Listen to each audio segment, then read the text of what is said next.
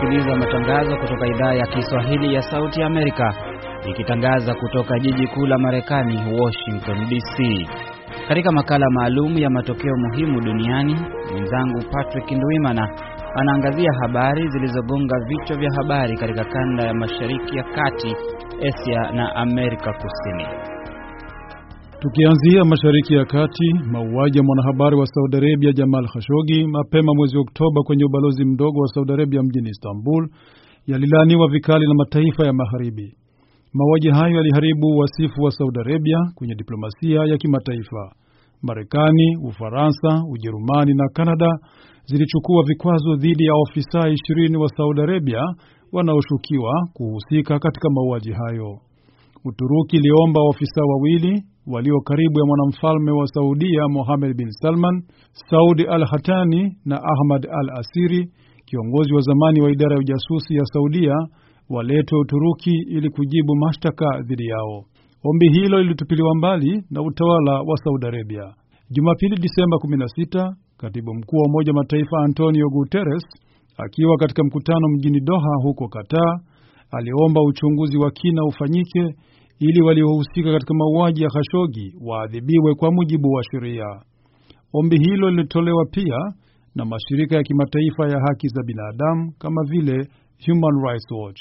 Uchunguzi ulioendeshwa na idara ya ujasusi ya Marekani CIA ulionyesha kuwa mwanamfalme wa Saudi Arabia Mohammed bin Salman aliamrisha mwenyewe mauaji ya Khashoggi ambaye alikuwa mkosoaji mkubwa wa utawala wake, lakini utawala wa Saudia ulizidi kukana madai hayo ya CIA.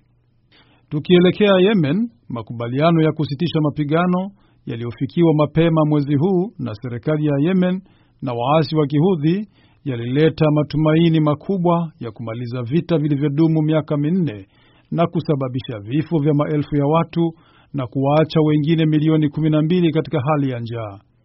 Makubaliano hayo yalipatikana katika mazungumzo ya amani yaliyofanyika nchini Sweden na kusimamiwa na Umoja wa Mataifa. Pande hizo zinazogomba zilikubaliana Disemba 13 kuondoa ngome zao katika mji wenye bandari wa Hodeida na kubadilishana wafungwa. Katibu mkuu wa Umoja wa Mataifa ambaye alishuhudia utiaji sahihi wa makubaliano hayo amesema bila shaka makubaliano hayo yataleta afweni kwa raia wa Yemen. We have reached an agreement on Hodeida port and city which will see a mutual redeployment of forces from the port and the city and the establishment of a governorate-wide ceasefire. UN will play a leading role. Mmefikia makubaliano juu ya bandari ya Hodeida na mji huo kutakuwepo wanajeshi wa pande kuanzia bandari hadi mji wenyewe na kusitishwa kwa mapigano katika jimbo lote. Umoja wa Mataifa utasimamia shughuli kwenye bandari na hii itasaidia kufikisha msaada wa hisani kwa raia na itaboresha hali ya maisha ya mamilioni ya raia wa Yemen. Antonio Guterres alisema pande zote zitakutana tena Januari mwakani kuendelea na mazungumzo ya amani ili kupata mwafaka juu ya kufungua tena shughuli kwenye uwanja wa ndege na kutanzua tofauti kuhusu masuala ya uchumi. Katika Mashariki ya Kati, mzozo wa Siria uliibuka mwaka huu. Mzozo huo ulioanza mwaka wa 2011 umegonganisha mataifa jirani ya Siria. Kwa upande mmoja, waasi wanaopiga vita utawala wa Rais Bashar al-Assad wakiungwa mkono na nchi kama Qatar, Uturuki na Saudi Arabia, nayo serikali ya Bashar ikiungwa mkono na Iran, kundi la Hezbollah la Lebanon na Russia. Wakurdi walitumia hali hiyo ya vurugu kwa kuanzisha vita vya ukombozi. Siria iligeuka pia uwanja wa kundi la kigaidi la Islamic State, hali iliyofanya majeshi ya Ufaransa na Marekani kuingia Siria. Ushirika wa jeshi la Russia ulisaidia serikali ya Bashar kuwashinda waasi na kuwaondoa kwenye miji muhimu kama Aleppo na Huta ya Mashariki. Umoja wa Mataifa umeutaja mgogoro wa Siria kama janga baya la mwaka huu tangu vita kuzuka miaka saba iliyopita. Wafanyakazi wanaotoa huduma ya afya waliuawa, raia wengi walitoroka makazi yao, zaidi ya raia milioni mbili wanahitaji msaada wa dharura, umesema Umoja wa Mataifa. Mgogoro wa Siria ulisababisha vifo vya watu laki nne na mamilioni wengine kuwa wakimbizi wa ndani na nje ya nchi. Tukitupia macho yaliyojiri katika bara la Asia, Habari kuu mwaka huu ni utiaji saini wa makubaliano ya amani kati ya Korea Kaskazini na Korea Kusini. Rais wa Korea Kusini Moon Jae na kiongozi wa Korea Kaskazini Kim Jong Un walisaini mkataba wa kihistoria mjini Pyongyang Septemba 18 mwaka huu na kujikubalisha kumaliza uhasama wa zaidi ya miongo mitano kati ya nchi zao. Viongozi hao walikubaliana pia kuachana kabisa na mpango wa kuendeleza silaha za nyuklia na silaha zingine za kuangamiza katika peninsula ya Korea. Kim Jong Un alisema mkataba huu wa Septemba unafungua mstakabali mpya kwa kuimarisha uhusiano kati ya Korea Kusini na Korea Kaskazini na kuleta amani na maendeleo kwa wananchi wetu.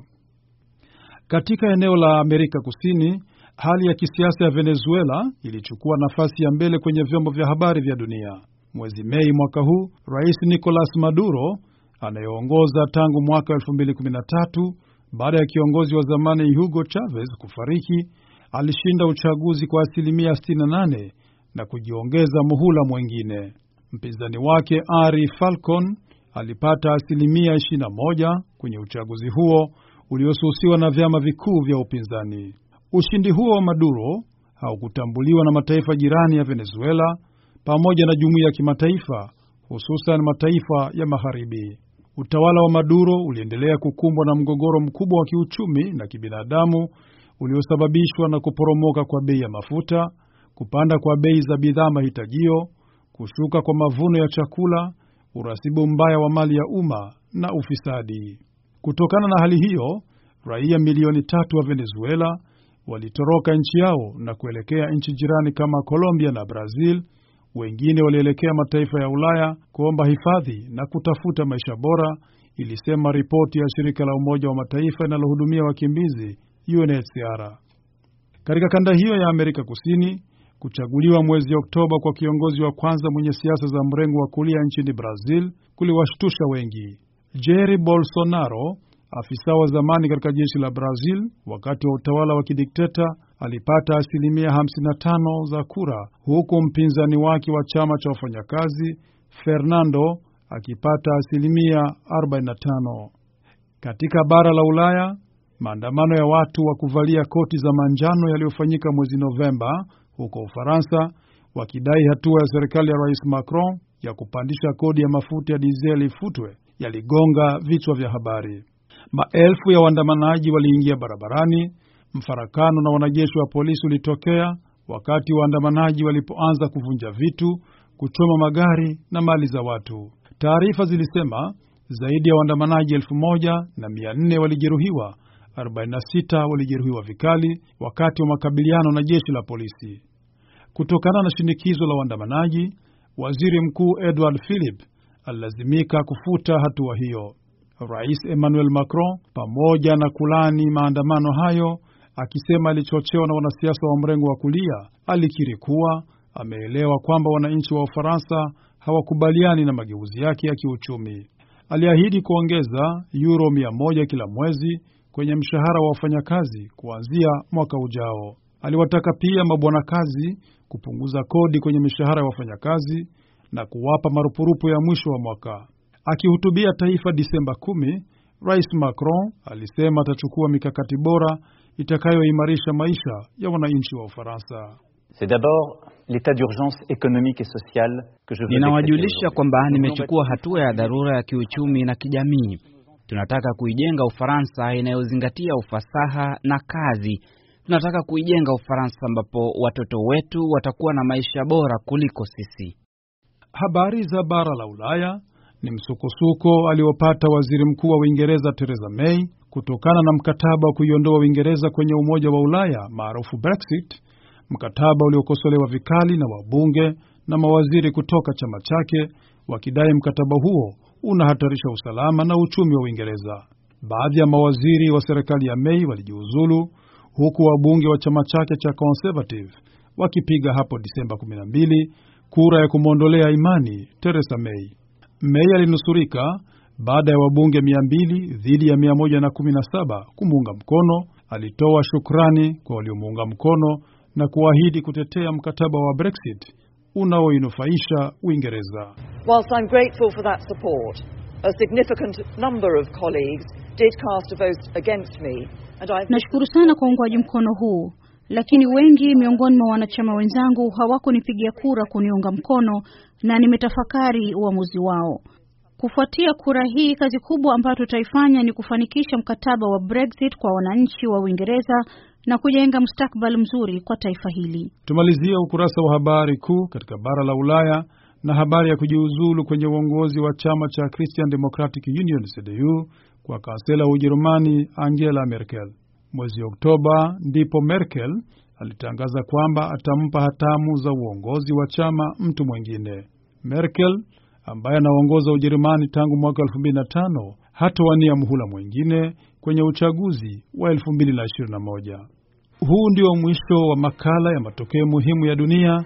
Sina la ziada na wageni kiwatakia kila la heri wakati wa sikukuu hizi za mwisho wa mwaka.